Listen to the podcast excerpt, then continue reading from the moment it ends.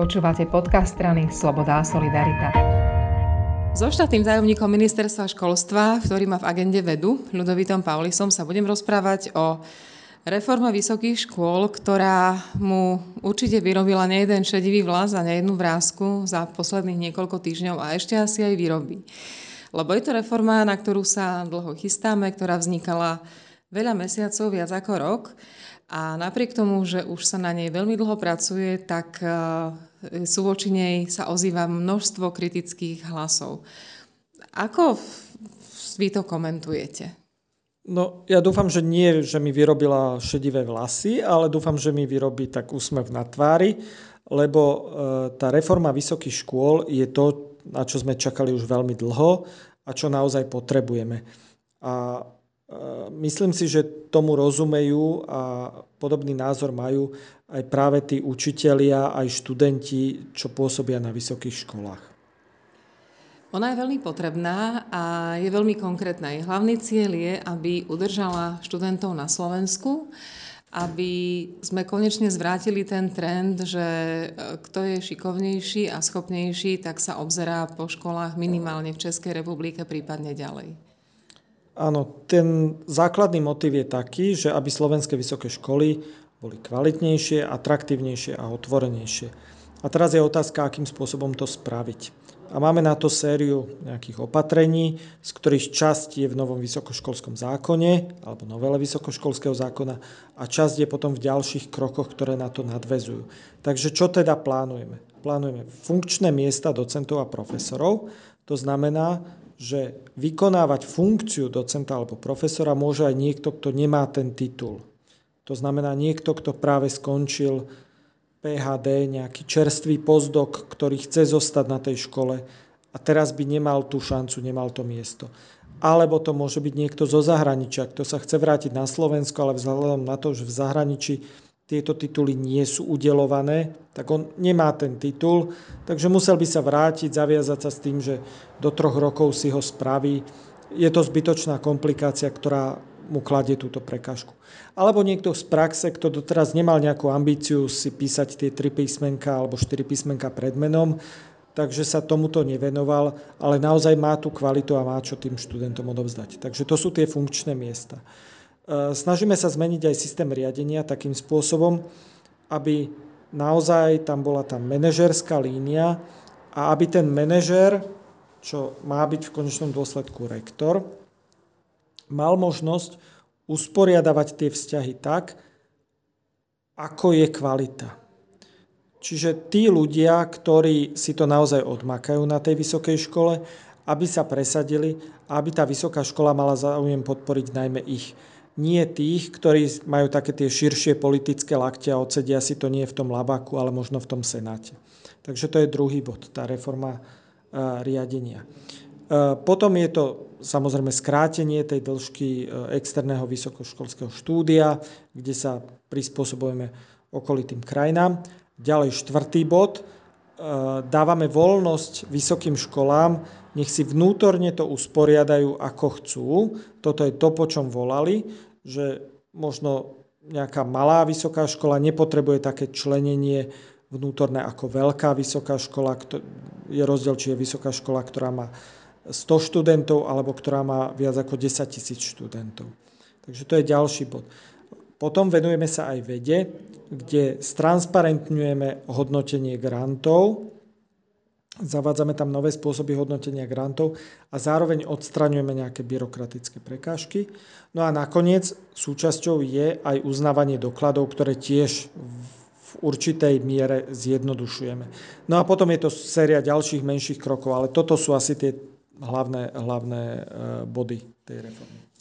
Takto zvonku to dáva logiku, a možno o to viac prekvapuje taký ten odpor akademickej obce, z ktorého ja som tak najviac postrehla dve výhrady. Jedno, obávajú sa obrovskej administratívy, papierovania a tvrdia, že už teraz sú školy proste zavalené množstvom povinností a že im pribudnú. Ale druhé, a tvrdia, že sa ministerstvo snaží spolitizovať vysoké školy tým, že do správnych rád tých vysokých škôl chce dostať aj ľudí z prostredia politického.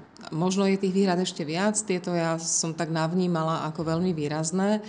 A naozaj je to taký silný moment, že tie hlasy proti sú veľmi nahlas.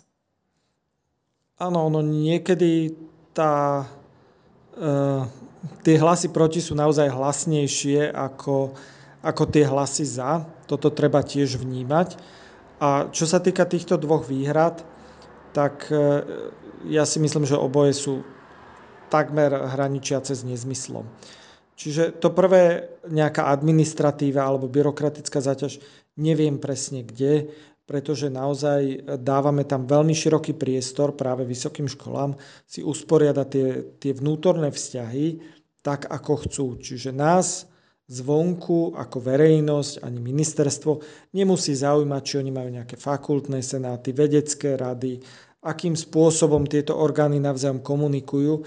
To, čo nás má zaujímať, je, kam celkové tá vysoká škola smeruje a či má tie výstupy. To znamená, či má absolventov, ktorí sa vedia uplatniť v praxi a v prípade, že sa chce profilovať aj nejakým výskumným smerom, či má tie výstupy v oblasti výskumu. Toto je, toto je všetko a ako si to oni usporiadajú, to je na nich.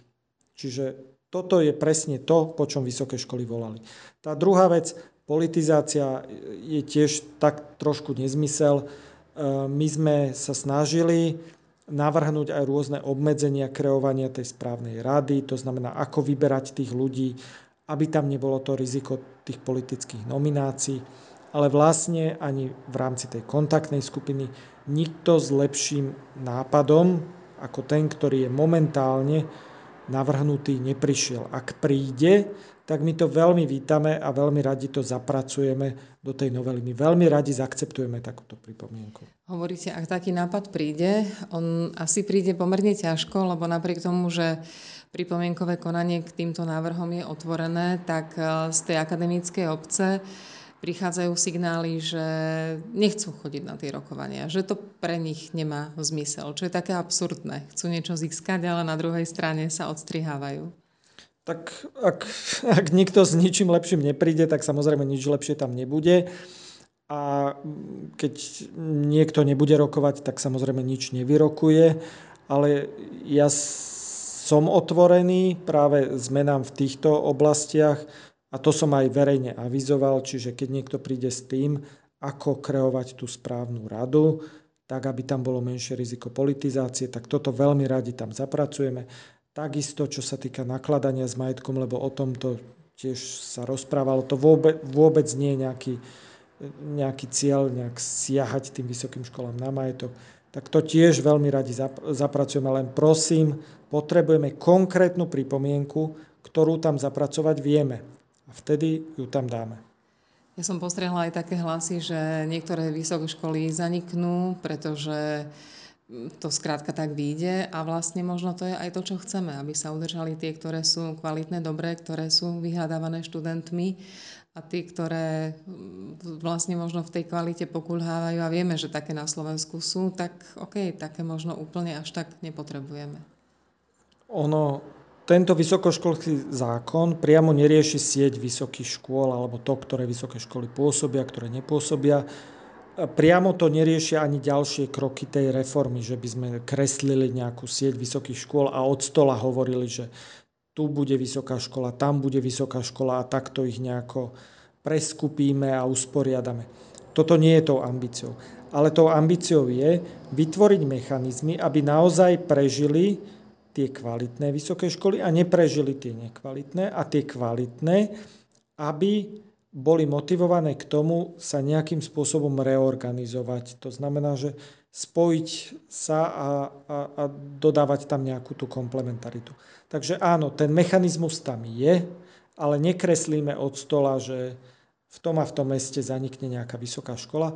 Hoci tohoto dôsledku sa nebojíme a toho dôkazom je, že za pôsobenia tejto vlády už dve vysoké školy skončili svoje pôsobenie a keď to vyjde tak, že má e, skončiť svoje pôsobenie tretia, alebo štvrtá, alebo piata vysoká škola, tak my tomu určite nebudeme brániť.